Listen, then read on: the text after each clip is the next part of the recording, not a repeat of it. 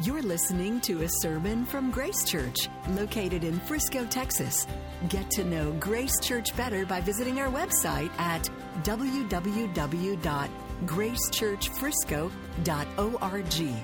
Today's speaker is Pastor Caleb Wilkinson. We're going to continue in making making progress in the book of Judges this morning. We are in chapter 14 in scene 2 of the story of Samson, the very last judge in the book. And if you remember from last week, Samson's distinct in several ways, none of which are his physical appearance or his mighty strength. He doesn't look like Rambo. Okay, Samson's story is different because it's as bad as it's ever been in Israel. They've been oppressed for 40 years. That's a complete generation. And worse than that, no one's crying out for deliverance from their oppressors. No one's asking for rescue. If you remember in the cycle of judges, before God raises up each judge, the people cry out for rescue. They cry out for help. But here, no one's crying out anymore. Now, as we dive into this next scene of Samson's life, it's important also to remember that we're not meant to get preoccupied with Samson, the judge. We'll miss it if we get preoccupied with him. Our focus is to be on the God who saves. Okay, that's what this story is going to be about. That's what the book of Judges is about. That's what the whole Bible is about the God who saves. So we focus on God in this chapter. What we're going to see is that our God is more like a judo master than he is a heavyweight boxing champion. Okay, I am not versed or am I good at either of these fighting art forms, but in a college I went to, they were required core classes. And so I learned a little bit of the fundamentals of each, and I at least got to see that there are some big differences. So boxing is difficult, but it's pretty clear.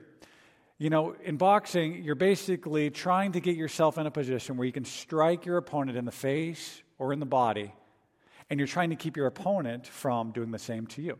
Okay, so every time you, you get a strike, you get a point, and every time they get one on you, they get a point. And at the end of 10 three minute rounds, whoever has the most points wins.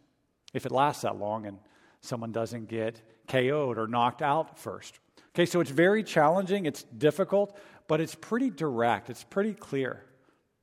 Not so with Judah. Ju- not so with judo. Fundamental to judo is this gentle art of redirection. Okay, so if someone's coming at you, your opponent's coming at you in judo, you don't try to just strike them. You do something more like sidestep and try to add to their force to kind of carry them forward so that you can gain control. Okay, in judo, the way to win is not by points, it's by gaining control. And the way to accomplish this is often through the art of redirection. Okay, that's why I say our God is more like a judo master than a heavyweight boxer. Because the main thing we're going to see in chapter 14 is that the Lord uses his people's misdirection to send us in His direction. The Lord uses His people's misdirection to send them in His direction. In chapter 14, what we're going to see is we're going to see our misdirection first, and then we'll see His gracious redirection. And for whatever reason, the Lord thinks we need to know this today. Okay, that's why He's given us chapter 14 this morning. He uses our misdirection to send us in his direction. So let's jump into the text. I'm going to begin in chapter 13, verse 24. Just follow along with me. This is God's word to you and to me. And the woman bore a son and called his name Samson. And the young man grew, and the Lord blessed him. And the Spirit of the Lord began to stir him in Mahaneh-dan between Zorah and Eshtaol. Samson went down to Timnah, and at Timnah he saw one of the daughters of the Philistines. Then he came up and told his father and mother, I saw one of the daughters of the Philistines at Timnah. Now get her for me as my wife. But his father and mother said to him, Is there not a woman among the daughters of your relatives or among all our people that you must go to take a wife from the uncircumcised Philistines? But Samson said to his father, Get her for me, for she is right in my eyes. Right away, this is meant to shock us. It certainly shocked his parents. After this grand announcement in chapter 13 of this miraculous deliverer, the first thing Samson does is go down to Timnah, probably only a few miles away from where he lives, and instead of spying out how to overthrow the enemy or start fighting with their oppressors, he wants to marry one. His parents must be bewildered, okay? Instead of opposing their oppressors, it seems their son rather likes them, especially their women, okay? He wants to marry one. They must be out, they must be staying up late at night. What is going on? He wants to marry one of them? Okay, this is a big, big problem. Okay, God had forbidden his people from marrying foreign women. And this wasn't because God is anti interracial marriage. Um, we heard uh, earlier, several books earlier in the Bible, you see Moses marrying a non Israelite woman with no critique. And it's because she is a worshiper of Yahweh. So this wasn't a racial issue at all, it was a religious issue. Marrying foreign woman in that day meant the, the, the, the path to worshiping foreign gods. The, the deep, intimate, binding nature of marriage causes spouses to merge their allegiances.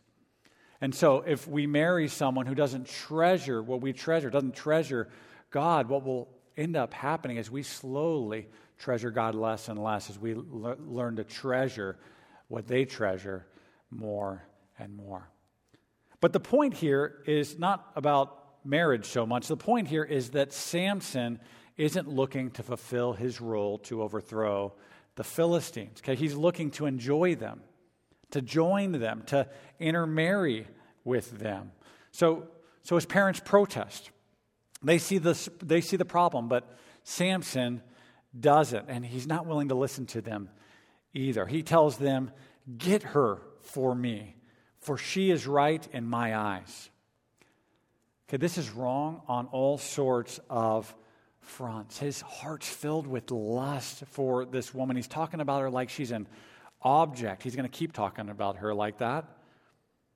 Like he's got a right to her. Okay? Samson is sensual. He's impulsive. He's led by his senses. He, you'll notice this reputation with, with Samson. He saw, he saw, he must have because it's right in his own eyes. And then he takes. He demands and he takes. He's impulsive. He's also unteachable. Okay, this, this uh, dialogue with his parents probably doesn't startle us like it should. It, it doesn't startle us like it did the original reader because the father in those days was over a child's decisions, including who they married. So, what this is showing us is that Samson's highly prideful. He's highly unteachable, okay? He's unteachable, but, but really, this is just reflective of an even deeper problem. Okay, the real problem isn't Samson, it's Israel, it's God's people. She is right in my eyes, isn't Samson's personal philosophy to life. It's the approach to life that all Israel has adopted. Okay? There, it, this is the repeated line in the book of Judges. There was no king. Everyone, everyone did what was right in his own eyes. Okay, so Samson just reflects Israel's fallen spiritual state. With, with Samson, we see all of Israel summarized in one man. Okay, Israel is impulsive. Israel is unteachable. Okay, they they're completely enmeshed with the Philistines. They're looking exactly like the people around them. Okay, they're on the brink of extinction as a distinct nation. They've, they've become almost completely dissolved. Samson seemed to think nothing of marrying a Philistine woman because living with Philistines had sort of become, well, normal, peaceful. Okay, there's no resistance to their occupation anymore. That's why no one's crying out for deliverance. This is a problem. This is the problem in this chapter. This, this miraculous de- deliverer is acting the same way as Israel. Okay, he doesn't want to overthrow God's enemies, he wants to cuddle up to them. He wants to marry one. He, he's a Philistine lover, not a Philistine fighter. But there's way more going on than meets our eye, okay? God's got a secret. And He's about to let us in on this secret, okay? In verse 4. His father and mother did not know that it was from the Lord, for he was seeking an opportunity against the Philistines. At that time, the Philistines ruled over Israel. Okay, so God's got a secret. Samson doesn't know it, his parents don't know it, Israel doesn't know it, but he lets us in on this secret here. Samson's wild misdirection is from the Lord. Why? For he was seeking an opportunity against the Philistines. Okay, the Lord is up to something. He uses his people's misdirection to send them in his direction. Okay, the important thing to see now is that Samson ultimately isn't governing himself here completely. He thinks he is.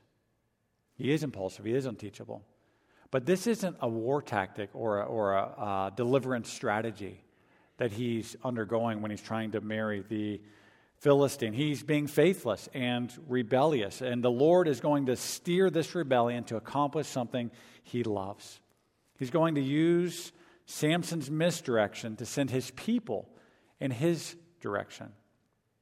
We're going to get to that.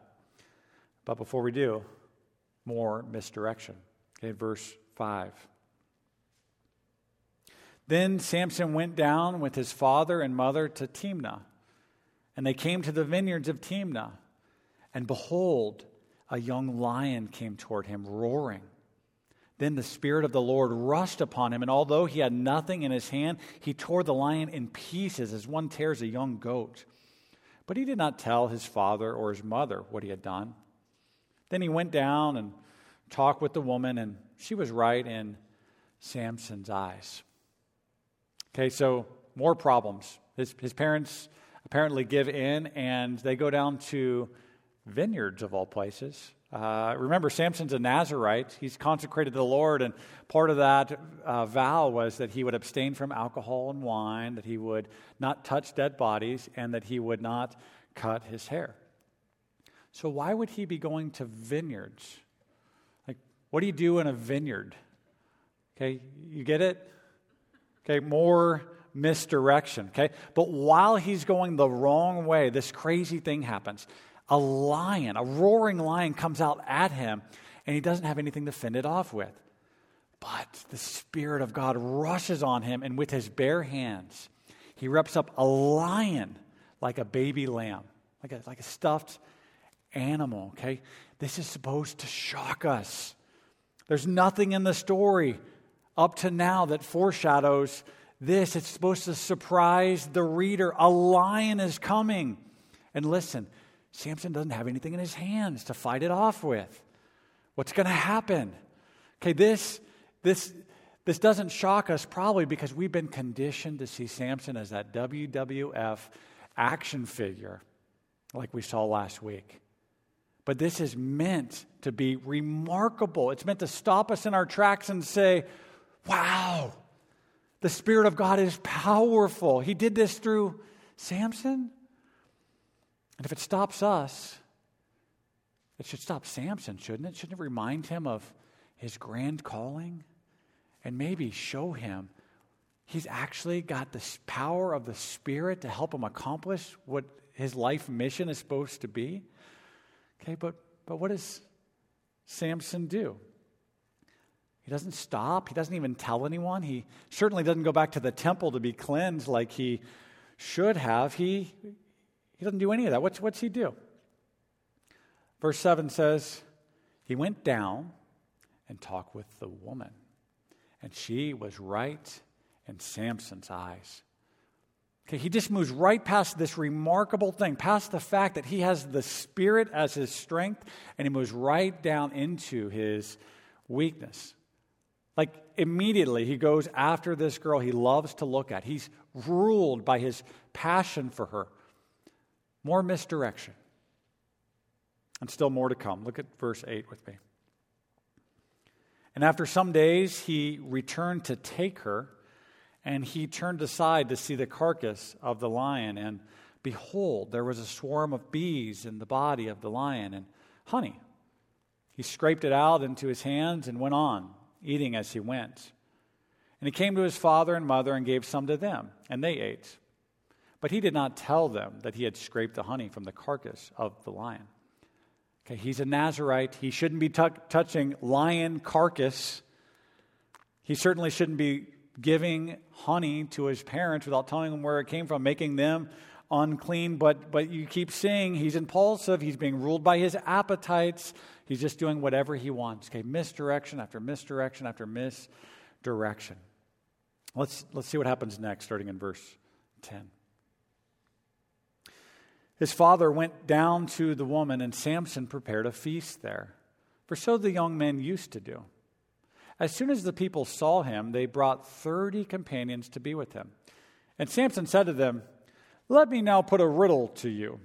If you can tell me what it is within the seven days of the feast and, and find it out, then I will give you 30 linen garments and 30 changes of clothes. But if you cannot tell me what it is, then you will give me 30 linen garments and 30 changes of clothes. And they said to him, Put your riddle that we may hear it. And he said to them, Out of the eater came something to eat, out of the strong came something sweet. And in three days they could not solve the riddle. On the fourth day, they said to Samson's wife, Entice your husband to tell us what the riddle is, lest we burn you and your father's house with fire. Have you invited us here to impoverish us? And Samson's wife wept over him and said, You only hate me. You don't love me. You've put a riddle to my people, and you've not told me what it is. And he said to her, Behold, I've not told my father and my mother, and shall I tell you? She wept before him the seven days that their feast lasted. And on the seventh day, he told her because she pressed him hard. Then she told the riddle to her people. And the men of the city said to him on the seventh day, before the sun went down, What is sweeter than honey? What is stronger than a lion? And he said to them, If you had not plowed with my heifer, you would not have found out my riddle. Just a comment on that last line. God in the Bible, we often get something reported. It's, it's not prescribed by God, it's, it's just being reported, okay? That's not God's ideal for how to talk about your wife. He's, he's objectifying her, okay? This isn't God's ideal. He's just continuing to objectify her. So, not approved by God. But again, more misdirection. This, this Nazarite who's forbidden to drink is now throwing a drinking party with the enemy okay? And he's trying to be sly and rip them off, get the finest wardrobe in the land, maybe show off his wardrobe, okay? Why hasn't he told anyone about the lion yet? Maybe it's so that he can have the power of this riddle. No one's going to figure it out. He can show the superiority of his wits. And maybe actually, after they don't get it, they have to ask him, How did you think of something so clever? Well, just so happens I was walking by in a light. You know, he gets to tell the story, kind of brag on himself, maybe show some other superiority. We really don't know exactly, but one thing's clear is that this marriage thing with the Philistine really won't work, even though he thought it was right in his eyes. Okay? It's clear that her loyalties are to her people, especially herself and the safety of her parents, not to Samson. Okay? But Samson can't think very rationally when confronted by the girl. He's got to have. So he tells her his secret and he loses his game. But here's the point so far Samson's wildly misdirected. He's ruled by his lust and appetites. He doesn't care about what God's calling him to do. It doesn't even seem like he tries. He does what's right in his eyes. He sees, he wants, and he demands. This is just a way to describe idolatry. Okay, I see something I want, even something inherently good. See something I want, I demand it. I say I must have that, and then I go try to take it. Before we get too far down the road looking down at Samson, what we need to do is we need to admit that Samson isn't just reflecting the hearts of the Israelites here. He's, he's reflecting our hearts. Okay, we, we do this same thing with money and with achievement and with comfort and with ease. We do this with sex and our reputations and with our jobs and family. Okay, we see something attractive we want, and then we demand it we say, I must have that to be at peace. I must have that to be content. And then we do whatever it takes to get it, often at great pain to ourselves and to those around us, okay? We're prone to be just as misdirected as Samson, to do what's right in our own eyes, okay? Every human being has been. This was the original problem in the garden with Adam and Eve. Okay, God told Adam and Eve, "You can eat of every tree in the garden, but not the fruit of this one tree." But the serpent told them this. He said, "You will not surely die, for God knows that when you eat of it, your eyes will be opened. Your eyes will be opened, and you will be like God, knowing good and evil." Okay, so this is the first lie. You won't die In fact, your eyes will be opened and you'll know what's right without reference to God. You won't need God to figure out what's right anymore. Okay, so so then what the woman did is when she saw that the tree was good for food and listened that it was a delight to her eyes and that the tree was to be desired to make one wise, she took of its fruit and ate, and she gave some to her husband who was with her, and he ate. Okay? Adam and Eve were led by their eyes, and everyone ever since has fallen under the same spell. Romans 1 says this about mankind. Claiming to be wise, they became fools and exchanged the glory of the immortal God for images, things we can see with our eyes. Okay, this is just another way to say the problem with all of us is that what we do is what's right in our own eyes. So, if you're with me here, if you're if you see that we're misdirected sinners who often love other things more than God, who trust in what we can see rather than what we can't see, who who who follow our eyes and our appetites, or or if you just see that we're ones who've made bad choice after bad choice. If, if you're saying that you're more like Samson than you are different from him, then we're right where God wants us to be. And we should be sitting on the edge of our seats asking, how is God going to respond here? The last two verses show us that God uses his people's misdirection to send them in his direction. Okay, he redirects our misdirection. Okay, let's let's read about his redirection in verse 19 and 20. And the Spirit of the Lord rushed upon him, and he went down to Ashkelon and struck down 30 men of the town and took their spoil and gave the garments to those who had told the riddle. In hot anger, he went back to his father's house. And Samson's wife was given to his companion, who had been his best man. Okay, so Samson is mad now. He wasn't going to fight the Philistines. He was a Philistine lover, not a Philistine fighter, but now he's provoked, sort of like he was with the lion. Okay, more than being a Philistine lover, Samson is, well, a Samson lover. Okay, he loves himself, and so he will pay his debts at no personal loss to himself. He does whatever's right for him. He's not an initiating leader who serves others. He just responds impulsively when provoked to serve himself. Okay? And now he's angry because he didn't get what he wanted. And he's going to ensure that the joke is on the Philistines here. So he goes down and he kills 30 men and strips them of their garments, strips them of their outer garments and their undergarments, leaving 30 men dead, naked, and dead. Not so that he can overthrow God's enemies, but so that he can protect himself from personal loss. Okay, this is brutal. This is selfish.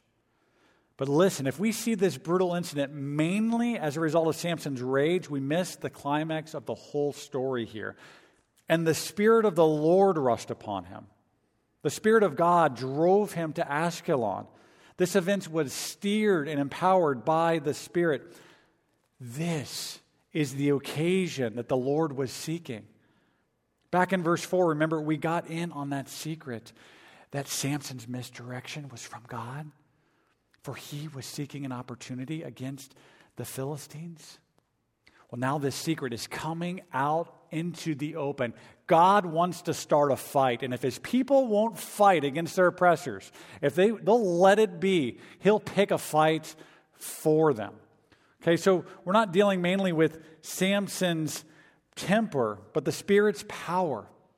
Not simply to use one man against 30 and have him win, have him strike down 30 men deep in Philistine territory, but the Spirit's gracious redirecting power to use a flawed, weak, misdirected man like Samson and like you and like me to accomplish his mission. Okay, this is amazing. Our God can use what he hates to accomplish what he loves. He uses his people's misdirection to send us in his direction. What is his direction? What's God trying to accomplish here? It's not just to start a random fight, it's to save Israel from extinction, from dissolving into an idol worshiping people where there's only death and destruction. Okay, he wants to save them. Real life is in relationship with him. Real life doesn't come from what we think will make us happy.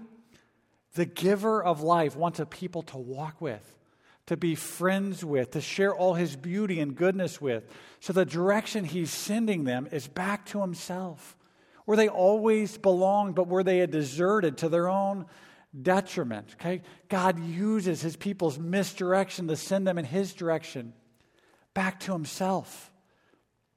Remember, the problem is that no one cared about God anymore. No one cared about the giver of life. They were fine being canonized 40 years and no one was crying out for rescue or for help. God sets aside Samson to change us, but he doesn't care either. He doesn't have a stomach to fight. He doesn't want to be a judge, but God's going to use him to deliver anyway. For Samson and his people's own good and for God's glory, he'll use what he hates in Samson, his wild misdirection, to accomplish what he loves and send them back to his direction, back to himself. And we get just a little hint on how he's going to do this. Okay, this last verse is super important to the plot development. And Samson's wife was given to his companion, who had been his best man. Okay, we end the chapter, and Samson doesn't know this yet. He goes back to his parents' house, thinking everything's solved, everything's groovy. But the woman he likes, the woman all along that he must have, he's got to have, has been given away. And if you thought his response to losing this bet about the garments was overreactionary, well, you guys got to come back next week because just a little sneak peek this incident will begin a blood feud that will lead to more and more conflict. And finally, the division between the nations that's so needed for Israel to survive as God's people.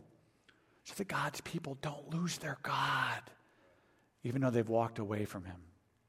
Hey, God uses his people's misdirection to steer them, to lead them, to lead us in his direction. So, a few takeaways from this interesting story. First, we need to be aware of our vulnerability and the temptation of dissolving into the world around us. The main problem in this story and in the book of Judges is that they did what was right in their own eyes, and what was right was shaped by the nations around them rather than by God and His Word. Okay, they, they, they were supposed to be light in darkness, but instead of being a distinct people, light in darkness, Israel became just like the darkness. They didn't know how to answer this question Do you see yourself primarily as Jews? Do you see yourself uh, God's people? Do you see yourself primarily as Jews who happen to live in the land of Canaan? Or do you see yourself primarily as Canaanites who just happen to be Jewish? Canaanites with a Jewish history and ethnicity. Getting this answer wrong messes up everything. Compromise and political union between the people of God and a pagan nation is impossible. It won't work. It won't ever work because they're living in two fundamentally, fundamentally different stories with two very different gods and two very radically different missions. Now, none of us have to resist the Philistine culture today. But what culture do we have to resist? Does your view of money and success and sex look more like the world views it or how God views them? We've talked about these things in the previous months. Here's one that hits home today on, on the 4th of July. How do you view celebrating the 4th of July? Should Christians be celebrating the 4th of July any different than non Christians? Should we ignore all of the grace we've been given? Just protest against the place God's given us to live in with all its brokenness? Or is today just a day to promote the greatness of America, to see the grace we've been given here and promote the USA as the best place ever on the planet Earth. What are we to do today on the 4th of July? This question should help us. Do you see yourself primarily as a Christian who happens to live in America? Or do you see yourself more as an American who happens to be a Christian? Where's your fundamental identity on the 4th of July? Is your answer any different than Samson's or his people's? It needs to be. Church, listen, God's people are to be distinct from all nations. Our mission is not to promote America, but to promote our God in America for the good of America. Our mission isn't to protest against our nation in and of itself, but to protest the idols that hold so many people captive. The best way we can seek America's welfare is not to become just like it. The best way to seek its welfare is by being in this place and distinct from this place. Church, on this July 4th, know this, hear me. We're called to love our country. This certainly means to appreciate it, not as our chief identity, but as a gift of God's grace. And it certainly also means to see brokenness in it, to see its wildly misdirected sexual ethic, to see the rampant evil practice of abortion in our land, to see its obsession with materialism and consumerism, to see its oppression, to see the various forms of oppression in our land that hurt people. And right there, seek to be redemptive agents, spreading God's goodness and light where it's cracked and broken. And in the same manner of our God, okay, with loving prophetic words and sacrificial prophetic service. Church, God's mission is not that we would become more American to our core, but that we become more godly in America, that we become more like Him living in America. Okay, His goal is not for us to bleed red, white, and blue, but for us to bleed just red, representing Him for the sake of our neighbors who happen to be Americans and the many who are non Americans among us. To love them like He loves us. Okay, please hear me again. We're called to love America. Not by protesting it, also not by promoting it, but by being prophetic in it and for it. We're called to love America, but it, it's not really any different than the way we're called to love our spouses or our children. Okay, the way we love our spouse or children most is by loving them less than we love Jesus. Okay, in the same way, we're called to love America most by loving her less than our God. We're called to love America by staying distinctly His people. Okay, takeaway number two. This will be shorter. Some of us are still asking, why does God use people like Samson to accomplish his purposes? I thought he used people who make good choices. Well, here's the thing if God only used good people making good choices, he wouldn't be operating by grace. If he only use good people using making good choices, he'd be, he'd be responding to our good works, which would mean he would have to wait on us to help him save us. Now, that, that might sound really good to you if you see yourself as a pretty good person who makes pretty good choices. But if that's you, you're missing the whole point of the story in the book of Judges. Judges is above all a book about grace and undeserved mercy. That's what the entire Bible is about. The Bible is a, not a story of heroes, it's a story of a hero. One Savior who saves us by grace alone.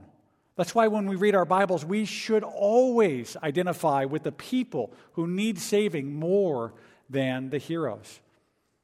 Our good choices, our good behavior could never save us. But this story is good news because it declares God doesn't wait on us. He always takes the initiative to save us. He, he gives grace. We need grace. So we receive grace, celebrating the fact that not even our own sin or our bad choices will stop Him from saving us or from using us. Okay, final point.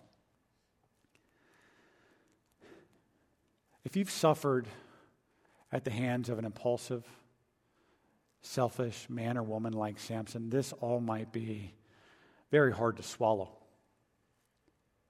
This story continues the brutality found in the book of Judges. And the fact that a good God uses such brutality is challenging. Dale Ralph Davis says God doesn't deliver his people only through a sterile environment. His deliverances are not perfumed. God using what he hates to accomplish what he loves doesn't always feel or, or smell like good news because his savings not done in a sterile environment. It's not perfumed. But here's some counsel from this chapter. Let's be sure not to put god in a box and tell him what he can or cannot do or what he shouldn't do. Let's not judge him by what seems right in our own eyes. Okay, not only because he's infinitely more wise and good and we're so limited, but also because God doesn't just use the brutality he hates on others to accomplish what he loves, he's used it on himself. God the Father sent his dearly loved Son, Jesus, to receive the most brutal act of history. Jesus, the innocent God man who always did what was right in his Father's eyes, was stripped of his outer and his under garments. He was scourged and beaten and nailed to a cross naked. humiliated as a public display. Why? To send us in His direction, to save me, to save you from what we really deserve. You see, He hates brutality, but He loves us so much that He took the worst brutality of misdirected evil men on Himself so we wouldn't have to, and He redirected it for our good to win us back as His people so that we would be a people right now who hate brutality too and push back against it in this world however we can, even now. He's seeking those opportunities through us to push back against brutality. And He empowers us with His Holy Spirit. Okay, if you need a sterile salvation, you'll reject the cross because the cross is not perfumed. But if we get this, that our God uses what he hates to accomplish what he loves, if we, if we see this, we'll be able to embrace the reality that what we don't know or understand today, in the end, may prove to be our biggest comfort. He uses evil people's misdirection, like the cosmic murder of his own Son on a cross to send us in His direction, to demonstrate His own love for us in this. While we were still sinners, Christ died for us. Let's pray. Thank you for listening to this sermon from Grace Church. To receive future messages, Father, subscribe to the podcast on thank you iTunes you or listen like online by visiting our website at That you'll use even gracechurchfrisco.org. what's bad in us, even our sin, even our bad choices. You'll use our misdirection, Lord,